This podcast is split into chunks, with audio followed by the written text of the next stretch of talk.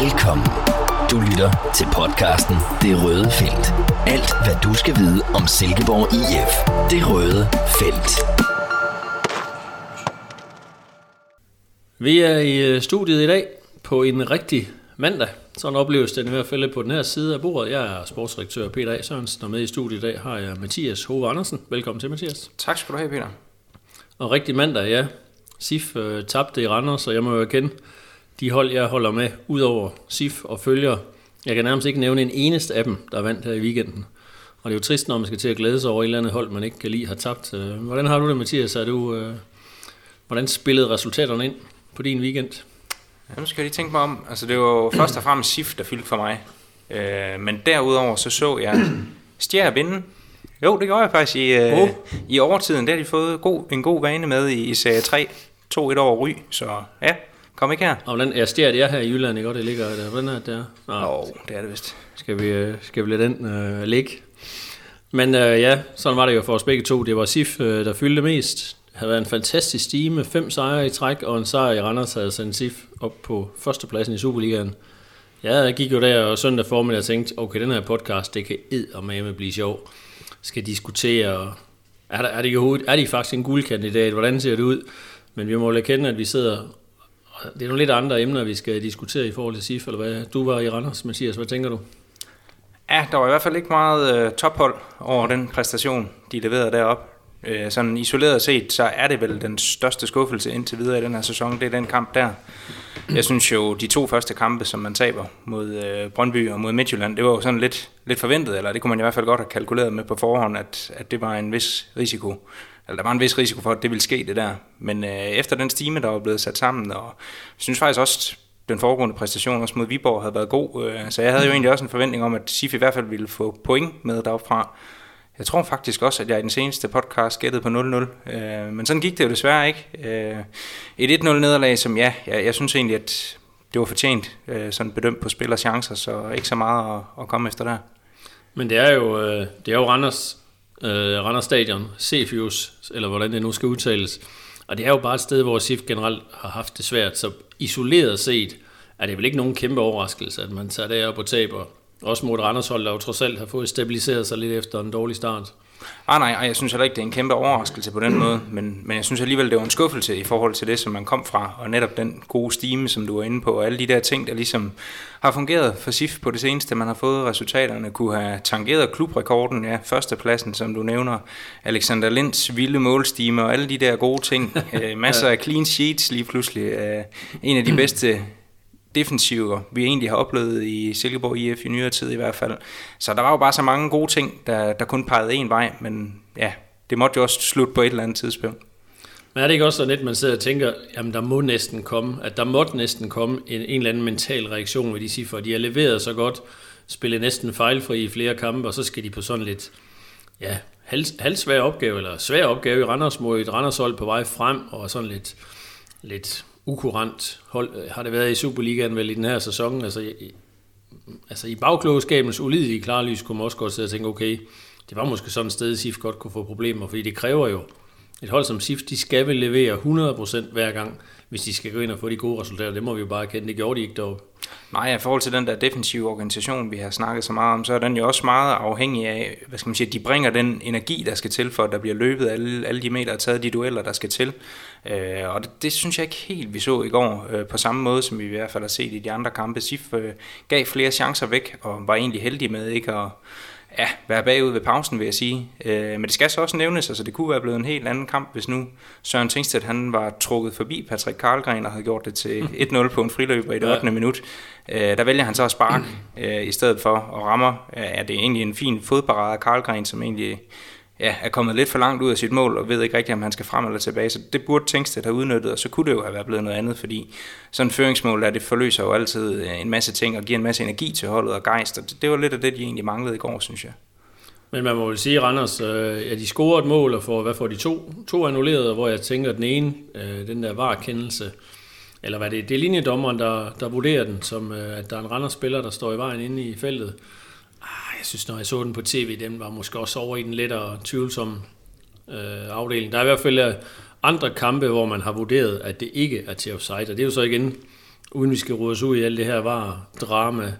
Altså, det er jo der, hvor det der, jeg synes, VAR jo ikke helt fungerer, fordi så i nogle kampe annullerer man dem, i andre gør man ikke, og så står man lidt tilbage og tænker, nå, hvad er så egentlig reglen i det her? Hvad tænker du? Ja, jeg tror, det er O'Day, der står offside i den situation, hvor der bliver skudt på mål. Jeg tror, det der bliver vurderet, det er, at han er i linjen, i skudlinjen, og så dukker han sig, og at han så på en eller anden måde jo så har indflydelse på spillet. Men altså, det er en afslutning, som tager stolpen, og Nikolaj Larsen kan ikke nå den lige meget, hvad han gør, og så scorer Koulibaly, mener jeg, det er på reposten. Ja. Så men altså, jeg tror, efter forskrifterne, der er den ret klar, at der skal vinkes offside i den situation der. Og de kører den jo også igennem på VAR bagefter, uden at gøre noget ved den. Så ja, vi må gå ud fra, at det var korrekt. Og så derfra, hvor jeg sad, så var det i hvert fald også korrekt, at det andet mål der, som... Ja, nu skal jeg tænke mig om, hvem scorer overhovedet der? Er det så O'Day, den der bliver annulleret der? Det kan jeg faktisk ikke huske, Peter. Men der, nej, jeg tror faktisk, det er Kamara, indskiftet Al-Hadji Kamara, som får annulleret et mål, hvor det kunne være blevet 2-0. Men den så rimelig klar ud, synes jeg, lige sådan umiddelbart, set fra min position i hvert fald. Jeg ved, på tv klogede de så noget i, at ved den første kendelse, at når det er linjedommeren, der vurderer, at han står i vejen, at han har indflydelse, så kan de bare ikke lave den om. Jeg ved heller ikke helt, om de har styr på det på tv, på reglerne. Jeg må indrømme, jeg er heller ikke 100% knivskarp på den, men ja, lad det ligge. Det er måske også bare som Liverpool-fan, lad mig så måske rive lidt med i den her weekend, hvor Liverpool også blev snydt. Og sådan af de her mystiske varekendelser, eller måske en af de mere trælse, hvor det simpelthen er noget fejlkommunikation, og dommeren tror, han har sagt det ene, og dommeren tror noget andet, men lad os begrave VAR for den her, i hvert fald for den her podcast, for det havde jo ikke nogen indflydelse, må man sige, i Randers. Det var den rigtige vinder, der kom derop. Det må vi jo desværre erkende. Ja, det synes jeg, det var. Og hvis vi også sådan lige skal fremhæve en mand, så synes jeg, det skal være Nikolaj Larsen. Han spiller altså en rigtig god kamp deroppe, og det vender vi tilbage til lidt senere.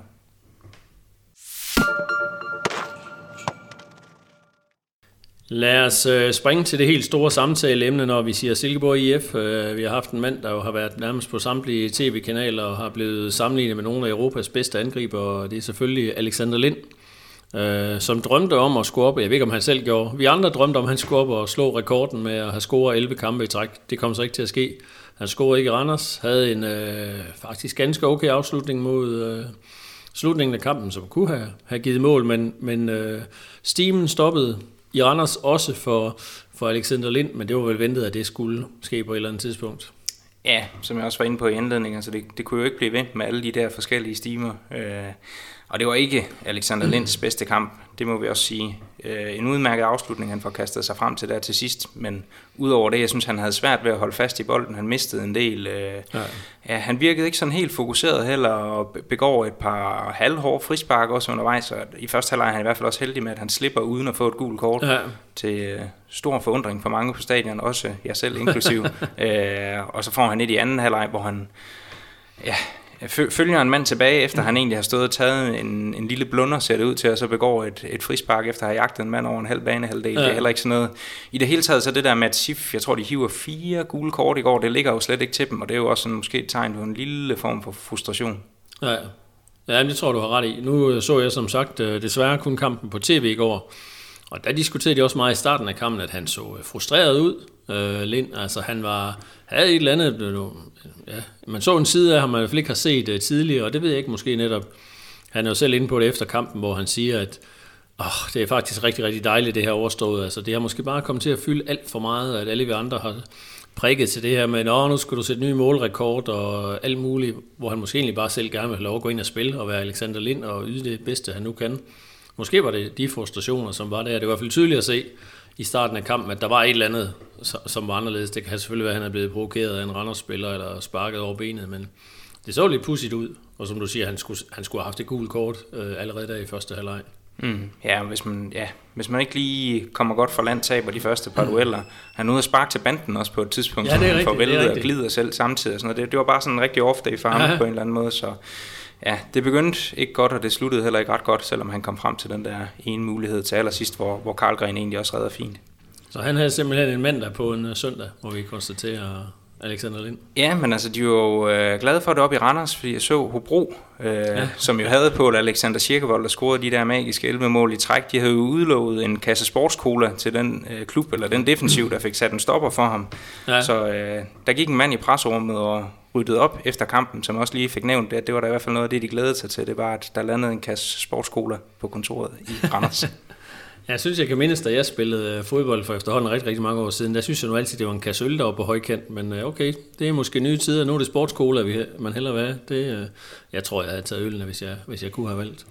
Ja, men det, ja. Jeg tror, det må være den der sundhedstrend, Peter. Det skal være noget andet end alkohol. Nej, det er nok blevet for gammel til, men lad os lige holde fast i Lind, fordi jamen nu er alt snak færdig omkring Steam og med i scorerne. Han er jo stadigvæk Superliga-topscorer, og det er jo, jeg tænker jo, det bliver rigtig spændende at se, hvad der så sker fra nu. Altså, jeg har jo hele tiden tænkt, at det ligger i kortene, at Kent Nielsen et eller andet sted har Tony stadigvæk i hovedet som sit første valg, hvis det er sådan over længere tid. Men altså, så længe Lind bliver ved med at score mål, og scorer han nu, når det gælder Lyngby på fredag, så tænker jeg også, at han har gjort sig fortjent til at få nogle chancer. Han har trods alt leveret det, Siffer manglede. Han har leveret målene, så jeg kan godt forestille mig, at Lind napper den her plads. Nu er Tony jo heller ikke klar endnu, men den kunne han sagtens have. Måske sæsonen ud, eller hvad? Ja, jeg tænker nok nogenlunde det samme som dig, sådan resten af året. Altså, han må også have opbygget en vis credit med de 9 mål, han trods alt har sat ind indtil videre. Så jeg tror heller ikke, han skifter lige nu her. Det kan han jo selvfølgelig heller ikke, fordi Tony stadigvæk er på vej tilbage og sidder ude med, eller løber rundt stadigvæk derovre med armen i gips, men altså han kan jo ikke spille endnu, så derfor er han jo ikke sådan et reelt alternativ lige i øjeblikket. Så der er meget også, der hviler på Alexander Lind, fordi hvem er alternativet lige nu? Det er jo ikke Bøndergaard, det har vi jo set. Han har spillet U19 på det seneste, og vurderes jo ikke klar til åbenbart at skulle spille Superliga endnu. Og spiller heller ikke pokalkampen. Nej, lige præcis, selvom vi jo også har siddet her i studiet og snakket om, kan vide, om det kunne være noget for ham. Det kunne det jo så ikke. Eller det kunne det nok godt have været, hvis han selv skulle have været inde over den beslutning, men det blev han da i hvert fald lige første omgang vejet for let til. Men det spiller selvfølgelig også ind, at han har været skadet, og ja, også han har været på vej tilbage, men altså, han scorede der her i weekenden, noterede jeg mig igen, så ja, måske. Ja, jeg sad lige og prøver at regne på det, som jeg lige kan se det. Hvis Tony slipper med 4 ugers pause, så er han spilleklar igen 13. oktober.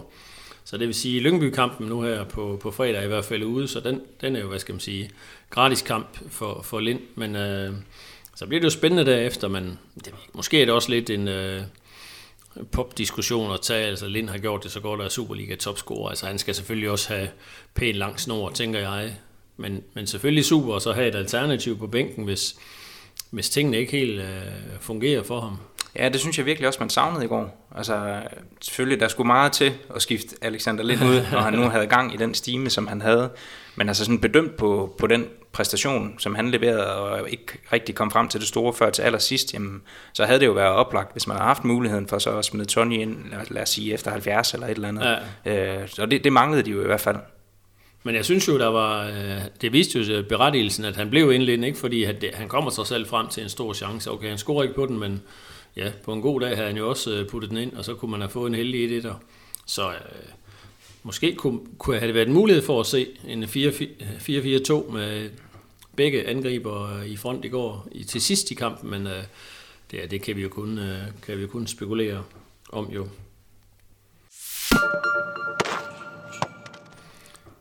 Mathias, lad os prøve at snakke lidt mere konkret om SIF. De kunne have taget førstepladsen i går i Superligaen. Det kom så ikke til at ske. Men hvad så nu? Nu indtager SIF fjerdepladsen, har en kamp mod Lyngby, som man jo, og vi snakkede om i sidste podcast. Adskillige kampe har vi nu her, hvor man tænker, at SIF vil være favorit. Men hvad er det, vi skal? Kigger vi stadigvæk op og drømmer om, at det kan blive både måske i bedste fald en ny bronzesæson, eller man må jo også erkende, at hvis man kigger den anden vej, så er der pludselig nogle hold. Jeg var måske nok været lidt hurtig til at afskrive hold, som jeg synes jo hverken Randers eller FC Midtjylland har set specielt gode ud i starten af sæsonen, men man må også erkende, at de begynder at få nogle point. Hvad gør du? Kigger du op eller ned, når man snakker Silkeborg IF? Jeg kigger ned. og det har jeg gjort i et stykke tid. Selvfølgelig noterede jeg mig også, at man havde muligheden for at tage den første plads der. Ja. Det har da været sjovt at følge med i den seneste tid, om det virkelig kunne lade sig gøre at komme helt derop på toppen af poppen. Men jeg kigger ned, og så også fordi, at det netop er Lyngby næste gang. Og der ligger de der 3-4 hold nu inden for et enkelt point, lige omkring 6. pladsen. Og jeg tror jo stadigvæk, at det, altså, SIF skal kæmpe hårdt for at holde sig ude af det der hundeslagsmål, som der foregår dernede lige i øjeblikket. Ja. Der er mange hold i spil, og hvis nu, ja, Lyngby spiller jo så godt nok i aften og kan allerede hoppe ind i top 6 der. Men ellers så er det er jo den ene nøglekamp, der venter efter den anden. Og der bliver det virkelig vigtigt. Det er også noget, det jeg er inde på i min analyse i dagens udgave af Midtjyllandsavis. Det der med i hvert fald ikke at tabe de her kampe. Altså, selvom man så ikke skulle spille op til sit bedste igen her på fredag mod Lyngby, så er det altså vigtigt bare lige at få et enkelt point. På den lange bane, der kan det altså vise sig også at få enorm betydning, og vi kan jo bare huske i sidste sæson, hvordan SIF stod på sidste spilledag i grundspillet, ja, og missede top 6 med et enkelt point. Så ja, endelig få taget nogle point for nogle af de der hold, der ligger under os, selvom det kun er et enkelt lidt af slagsen. Og det kunne jo også rent økonomisk, det er jo tv-penge, der skal uddeles efter næste runde, hvis nogle af holdene foran, Brøndby, Nordsjælland, snubler og SIF slår Lyngby, jamen så kan man jo godt efter 11 kampe måske ligge nummer 2 eller 3, og det giver nogle ekstra millioner på kontoene, i stedet for at ligge et par pladser længere nede. Men SIF har jo heldigvis slået et hul, som hun ikke, der skal vist gå meget galt, for at de ikke kommer til at slutte i top 4-5 stykker efter de første 11 kampe. Mm. Ja, jamen, helt enig, og selvfølgelig det er der også noget, der bliver kigget på et årligt øjeblik, at vide, hvor mange millioner det ender med her efter næste spillerunde, at man får sat ind på kontoen. Men stadigvæk i forhold til det der med top 6, altså, vi må gå ud fra, eller det gør jeg i hvert fald, at FCK, Brøndby, FC Nordsjælland, FC Midtjylland, jeg tror det er top 4, sådan som jeg ser det. Du er vild med de midtjyder derude? Nej, det er jeg ikke. Det er jeg på ingen måde, Peter, men jeg er nødt til at tage dem med, også på baggrund. Jeg sad også og så deres kamp over i parken her i weekenden, og synes egentlig, at ja, det ser forholdsvis godt ud for dem, og de skal nok få de point, der skal til. Foruroligende godt ud. Ja, det er i hvert fald et par flotte mål, de scorer, ja, om ikke andet. Ja. Så nej, jeg tror det er top 4, og så ja, ligger der det der lag derunder, hvor der kan ske en hel masse. AGF er gået fuldstændig i stå, ja. Der er der ved at indsnige sig en lille krise. Det så også, det blev diskuteret lidt på sociale medier, om man overhovedet kunne bruge det ord om et hold, der ligger nummer 6. Men det er der i hvert fald nogen, der synes man godt kan. De får jo ingen point i hvert fald. Så ja, dumper de måske ud af top 6, og hvem kommer lige ind? Kan SIF blive ved med at få de point, der skal til for os at holde sig inde i det der? Det er jeg rigtig spændt på at se, og så gælder det jo også bare om at komme tilbage på sporet så hurtigt som muligt. Og det der med, at det er en del af de direkte konkurrenter, der venter i den resterende del af det her kampprogram frem mod jul, det gør også bare, at det bliver ekstra spændende. Altså jeg må indrømme, jeg er stadigvæk forholdsvis optimistisk omkring top 6. Jeg tror også, at I får rigtig gode chancer for at komme ind i det, men det er klart, 11 kampe, der kommer en lang vinterpause, og hvad kommer der til at ske hen over det? Altså, ja, der kan ske rigtig meget, og der er jo selvfølgelig alle de her ubekendte hold, som man er lidt i tvivl om. Altså, jeg må jo kende, Randers spillede jo en fornuftig kamp i går, og er i hvert fald blevet væsentligt bedre, end de var i starten af sæsonen. Og så jeg tænkte, vi godt lige også kunne vende her i podcasten i dag. Altså, så er der jo Brøndby, hvor jeg sidder og tænker, hvad pokker sker der derovre? Altså, nu må jeg jo erkende, jeg har altid været fan af Jesper Sørensen, siden han var træner her i Silkeborg IF. Jeg synes, han er en dygtig træner. Han er intelligent, og han kan nogle ting, og han blev svinet til i Brøndby i starten, hvor de også havde nogle dårlige resultater, men nu har de vundet 6 ud af de seneste 7. Bejler med om førstepladsen, den kunne de have taget med lidt held i sidste runde, da de mødte FCK, og nu ligger de stadigvæk med helt fremme. Desværre, må man jo sige, en årsager er jo også Nikolaj Wallis, som blev købt her i Silkeborg. Han gør det jo fremragende derovre også, men er jo langt fra den eneste. Altså, hvad er Brøndby for en størrelse, Mathias? Er det mesterskabsbejler, eller er det bare bejler til top 6? Eller hvad? Det kan jeg godt have lidt... Jeg kan godt se, at jeg er lidt i tvivl om, hvad man egentlig skal synes om dem. Ja, jamen, jeg er da egentlig enig med dig. Altså, umiddelbart, så tænker jeg, at det er sådan et top 3-4 hold. Jeg ser dem ikke som mulige danmarksmester. Nok også, fordi jeg ikke bryder mig ret meget om Brøndby. men det er så en helt anden snak. Altså, det har aldrig lige været min klub, det der. Men jeg er da også forholdsvis overrasket over det, de får sat sammen. Nu ved jeg godt, de har en rigtig bred trup, og som Kent Nielsen også har sagt til os flere gange, det er jo nærmest 2 Superliga-hold, det der. Ja. Men der skal alligevel bare meget til, for at få det til at rulle på den måde, som de har i øjeblikket. Og det virker jo langtidsholdbart. Det må vi jo sige. Ja, så skal man jo ikke glemme, at de andre tophold, forventede tophold, spiller europæisk fodbold, ikke? FCK har store kampe i vente, de møder Bayern München i morgen, og så flyder det ellers med kæmpe kampe for dem. Så altså, jeg vil ikke blive overrasket, hvis Brøndby kravler forbi dem på et tidspunkt her i starten af sæsonen, men om de så har niveauet til at kan holde sig derop, det kan man være i tvivl om, men der er brugt rigtig mange penge på den spillertrup, som du også siger, med to hele Superliga-hold. Der ligger nogle fordele, så det kan godt være. Jeg har ikke umiddelbart tænkt Brøndby som tophold i den her sæson, men på den side har jeg også en lille smule glad. Jeg har heller ikke aldrig været den store Brøndby-fan, men det har rykket lidt ved mig, at Jesper Sørensen er blevet træner derovre, og så også Wallis. Jeg svær ikke at holde af ham, efter han har været her i Silkeborg.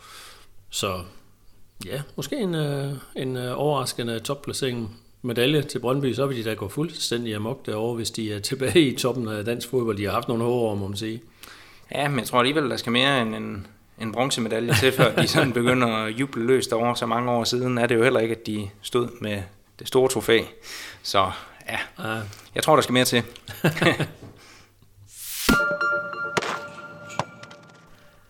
Lad os lige springe lidt til SIF-truppen, som den ser ud. Det kan være, du lige skal give en update på det, Mathias. Der kom desværre en SIF-skade i Randers i går. Ja, det gjorde der. Efter det er en lille timespil eller sådan noget, hvor Østrøm han får et skub i ryggen af Lasso Koulibaly, tror jeg det udtales. Og ja, hans skulder, fortalte han efterfølgende, går af led i den der situation. Jeg troede umiddelbart først, at der var sket noget med hans håndled. Ja. Fordi da han går ud, der går han sådan og støtter på det, men det var simpelthen fordi, han ikke rigtig kunne, altså han kunne ikke bevæge armen. Nej. Så det var for at understøtte hele armen simpelthen. Den blev så sat på plads nede i omklædningsrummet efterfølgende, og da han kom ud og talte med pressen, mig selv efterfølgende, stod han med armen i slynge og fortalte, at han skulle tilbage til Silkeborg og scannes, og så skal de jo lige... Ja, det er jo svært at sige, hvor lang tid det lige går, før de får det resultat. Ja. Men altså, vi ved jo her i de kommende dage, om han er i stand til at spille. Altså, efter den var blevet sat på plads, føles det bedre. Det er måske, ja, det giver måske sig selv, men det var ikke sådan så smertefuldt, som det var, lige da det opstod. Så ja, han har svært ved at vurdere, hvad der sådan var fremtidsudsigterne på det, men ja, de har jo nogle forskellige muligheder på den der venstre bak, så det bliver jo interessant at se, hvem der bliver bragt i spil mod Lyngby. Jeg tror ikke, han bliver klar til den kamp. Jeg vil også sige, at hvis skulderen har været ledet, så tror jeg også, det bliver svært at blive klar. Må ikke det tager noget tid, og jeg ved ikke, er der noget, der skal vokse sammen? Eller, det kommer selvfølgelig også an på, hvad der er sket, og jeg ved ikke, om man kan være heldig, den går bare sådan lidt af led, så den er forholdsvis nem at skubbe på plads, så der ikke er noget ledbånd og noget, der har taget skade. Men jeg kan da mindes fra mine unge dage, hvor jeg fik en skulderskade, efter jeg væltede på cykel, at... Hold da op, det gør ondt. Altså, det tog mange dage, hvor man ikke kunne sove, fordi der skal ikke meget til. Der skal ikke skubbes til ret meget ind i skulderen, før det jo gør ondt hele tiden, når man ligger på den. Så, men det følger vi selvfølgelig op på i løbet af ugen, for lige at høre, hvordan det går med ham. Ja, du nævner du selv afløser. Umiddelbart skulle man jo synes, at Andreas Poulsen hentede på lejeaftale i OB, at det var helt oplagt at skubbe ham ind, men der er vi vel ret enige om, at det er vel tvivlsomt. Om han får chancen fra start. Han ligner vel heller ikke en, der helt er klar til Superligaen endnu, eller hvad? Nej, altså nu er det jo også Musunda, der bliver sendt på banen i går. Og han gjorde jo rigtig positivt opmærksom på sig selv i midtugen. Det ved du jo faktisk bedre end de fleste, Peter, fordi du overvejede den pokalkamp deroppe i Tisted. Men der lød det jo nærmest som om, han havde været outstanding. Han forsøgte også i går at bringe sin fart i spil, men de fik alligevel ikke sådan rigtig... Ja, de fik ikke rigtig fundet løsningen i offensiven, heller ikke efter de fik Kusk ind. Og der havde man måske håbet, at Musunda kunne være med til at åbne det lidt mere op, end han egentlig kom til. Men jeg tænker da også, altså i en hjemmekamp mod Lyngby, hvis man kan få en lidt mere offensiv minded back ind der, det vil måske ikke rigtig gøre noget. Men jeg prøver, du kan måske gøre os lidt klogere på det der, end jeg kan. Ja, altså jeg vil sige, i pokalkampen oppe i Tisted, det var... Jamen jeg tror, der var mange, inklusive Ken Nielsen, der sådan lige sad og gnede sig selv lidt i øjnene og sagde, hvad pokker sker der der? Altså han var... i særklasse, banens bedste spiller, og jo det som, nu har man jo, vi jo som journalister efterhånden set rigtig mange af de her pokalkampe, hvor man spiller på udebane mod mindre gode hold. Jeg synes, det er meget, meget sjældent, der er nogle spillere, der sådan stikker ud. Altså, der kan godt være nogen, der spiller en god kamp, og det var der også andre siffer, der gjorde deroppe. Men det er sjældent, der er nogen, der sådan virkelig imponerer. Og jeg kunne heller ikke lade være med at smile, der ville spille en halv time, da den første Tistede fan kom hen og prikkede mig på skulderen og spurgte, hvad er ham der over på højre bakken? Hvem er der han? Han er der han er da forfærdelig god, og sådan var de ellers lidt inde i, undskyld, men det var ikke for at gøre grin med nogen med dialekten, men det var sådan lidt, jeg kunne ikke lade mig til at smile, fordi, og det var allerede efter en halv time, der var, og derefter rullede han sig virkelig ud. Han var konstant farlig, og hans, det man også blev meget mærke i, det var, at hans pasninger, det var knivskarpt ind i fødderne på en SIF-spiller, og jeg burde have udløst nogle flere mål. Tingstedt fik nogle stykker fra ham også, og sådan noget, så jeg var virkelig positivt overrasket over at se det topniveau, selvom jeg er klar over, det er et andet divisionshold, man møder, og det er Tisted. Hvor meget kan man ligge i det? Det kan man jo selvfølgelig altid diskutere, men stadigvæk. Og også da jeg snakker med Kent efter kampen, der stod han også selv og sagde, snakkede meget om det her med, ja okay, det havde han måske ikke nødvendigvis lige set komme, men at det rykkede jo lidt ved brækkerne op i hans hoved, at måske kunne det være en startplads til Musunda. Og så kan man sige, som det er med fodbold, så sker der pludselig noget, Østrøm bliver skadet, og så kan det jo, man siger, det er jo virkelig hans chance. Gå ind og levere nogle gode præstationer, så kan han jo sidde på den venstre bak i princippet i resten af sæsonen, med mindre en spiller som Andreas Poulsen, han skal jo virkelig gå ind og vise noget, og det bliver jo ikke nemt, hvis nu Musunda snupper pladsen for næsen af ham. Nej, og det er jo heller ikke, fordi vi har set så meget til ham, Andreas Poulsen, men hvad så du til ham deroppe i Tisted? Jamen, han var jo med.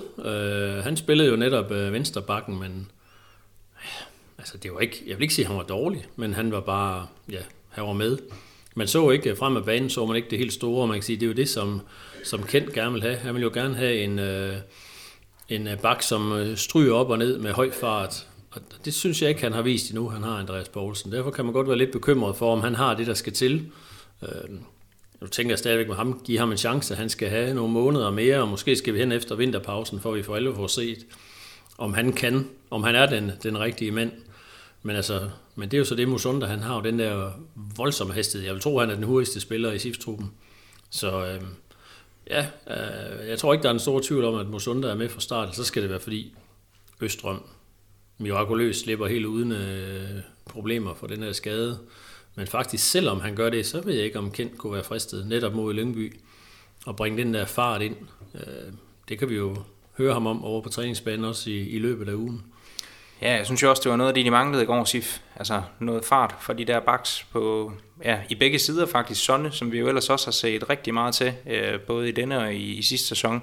Jeg synes heller ikke, vi så nok fra ham i går. Nej. Og Østrøm, jamen altså, han lavede for mange pasningsfejl, og han efterlod for stort et bagrum bag sig, som Randers fik spillet i flere gange. Så det var heller ikke, fordi det var en særlig god indsats.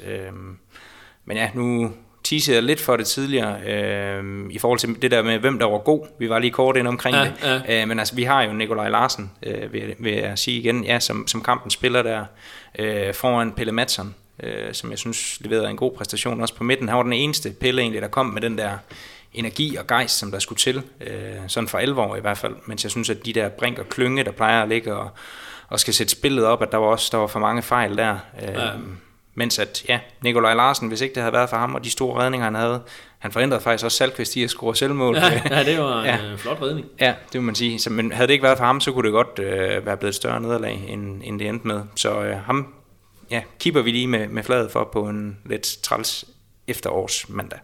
Ja, der kan man sige, når vi nu sidder og snakker om, vi er i tvivl om, hvem der er venstreback, så er der i hvert fald ingen tvivl om, hvem der er første målmand i SIF, og hvem der står alle Superliga-kampe, med mindre der opstår en skade. Altså, der Nikolaj har været virkelig god. Vi snakker også om i den sidste podcast, men han har virkelig gjort det godt her efter sommerpausen. Lad os runde dagens podcast af. Mathias må lige runde Lyngby-kamp på fredag aften, hvor vi jo selvfølgelig stiller stærkt hold også, og er både på Sport Silkeborg og Midtjyllandsavis.dk med live-opdateringer og artikler og kommentarer efter kampen. Hvad tænker vi om sådan en kamp? SIF må være klar favorit på hjemmebane, selvom man lige har tabt. Går nok lidt træls i Randers, og vi nu ved ikke, hvordan det går Lyngby i aften mod OB, men SIF klar favorit, og det, vil du købe den? I hvert fald favorit, men Lyngby har jo faktisk også spillet en god sæson, og traditionelt set er det jo heller ikke en ønskemodstander. Jeg kan huske, at vi sad også her i studiet i sidste sæson, det der med at snakke om, at nu kom Lyngby på besøg, så skulle man lige have de der 3 point og få lukket ordentligt af, og sådan endte det jo ikke, så endte man med at tabe på det 0-2 hjemme. Ja. Og det, ja, altså, det er bare en modstander, som igennem årene har givet problemer for SIF, og altså, der er ikke nogen grund til at forvente, at det her det skulle blive let. Altså, fordi når man kommer fra en præstation, hvor man ikke har fået sat tingene helt godt sammen, og ikke sådan har sprudlet på nogen måde i spillet, jamen hvad er det så lige, der taler for, at man går ud og kører Lyngby over på Jysk Park? Altså, det tror jeg egentlig ikke, der sådan er lagt op til. Men omvendt, så må der jo også være et eller andet, der sådan skal revanceres. Så jeg ved ikke, hvad tænker du, Peter? Jo, altså, inden Randerskampen vil jeg jo nok have sagt, at de var klar favorit. Jeg tror også, jeg skal moderere det lidt. Men jeg har også set dem flere gange, SIF mod Lyngby, og det er bare en modstander, der har det med at drille Silkeborg, som på en eller anden måde måske står dårligt til det her SIF-hold. Og jeg selv inden vi gik ind i studiet, løb jeg bare lige deres resultater igennem. Altså, de har tabt til AGF, FCK og Brøndby. De tabte så 3-0 til Brøndby. Men i alle andre kampe har de jo enten vundet eller spillet uafgjort mod gode hold. Ikke? Og, ja, de slog Midtjylland 4-1, spillet uafgjort med Viborg, og uafgjort med FC Nordsjælland. Så altså, det taler selvfølgelig imod, at jeg udråber SIF som klar favorit. Det skal nok gå hen og kan blive lidt bøvlet, men ja. Jeg synes, SIF er et bedre hold end Lyngby, men det skal de selvfølgelig også bevise, og det er også vigtigt at få stoppet. Altså, nu har man haft den fede stime, så får man et dårligt resultat, så er det også vigtigt at gå ud og vise, at det var en tilfældighed eller en dårlig dag. Og der er et eller andet, der siger mig, at SIF kommer ud og spiller en god kamp på fredag aften. Det må også være perfekt. Sådan en oktoberaften, hjemmebane, forhåbentligvis med lidt tilskuere på lægterne. Altså, det skal blive en god oplevelse. Det skal det, og som vi håber også, at de kan finde tilbage til den der effektivitet, fordi igen kan det blive en af de der kampe, hvor ja, det er den, der kommer foran, der ender med at vinde. Altså, det er ikke sikkert, at det nødvendigvis bliver særlig målrigt. Nej. Så får Søren Tingstedt nu chancen igen, og keeperen han er ude, så træk udenom ham for Søren og spark den ind. Hørte du det, Søren? Ja, ej, men jeg er sådan set enig med dig. Jeg tænker, at det er en rigtig god mulighed for at rejse sig igen og få slået et godt hul ned til Lyngby og sørge for, at de ikke sådan for alvor kommer til at blive et hold, man skal kæmpe med. Så ja, der er ikke andet for at ud og hente 3 point, og så tager vi den igen i podcasten på mandag.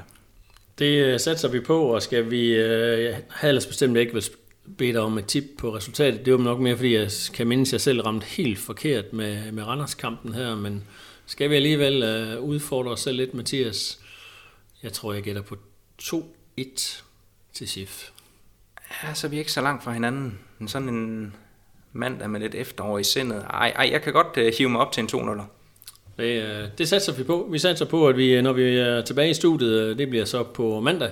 Til den tid ved vi jo også, hvem SIF skal møde i pokalturneringen. Hvidovre og Viby mødes i...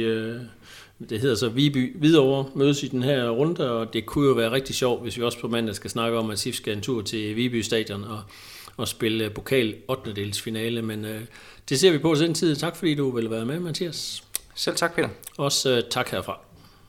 Tak fordi du lyttede med. Vi høres ved næste gang i Det Røde Felt.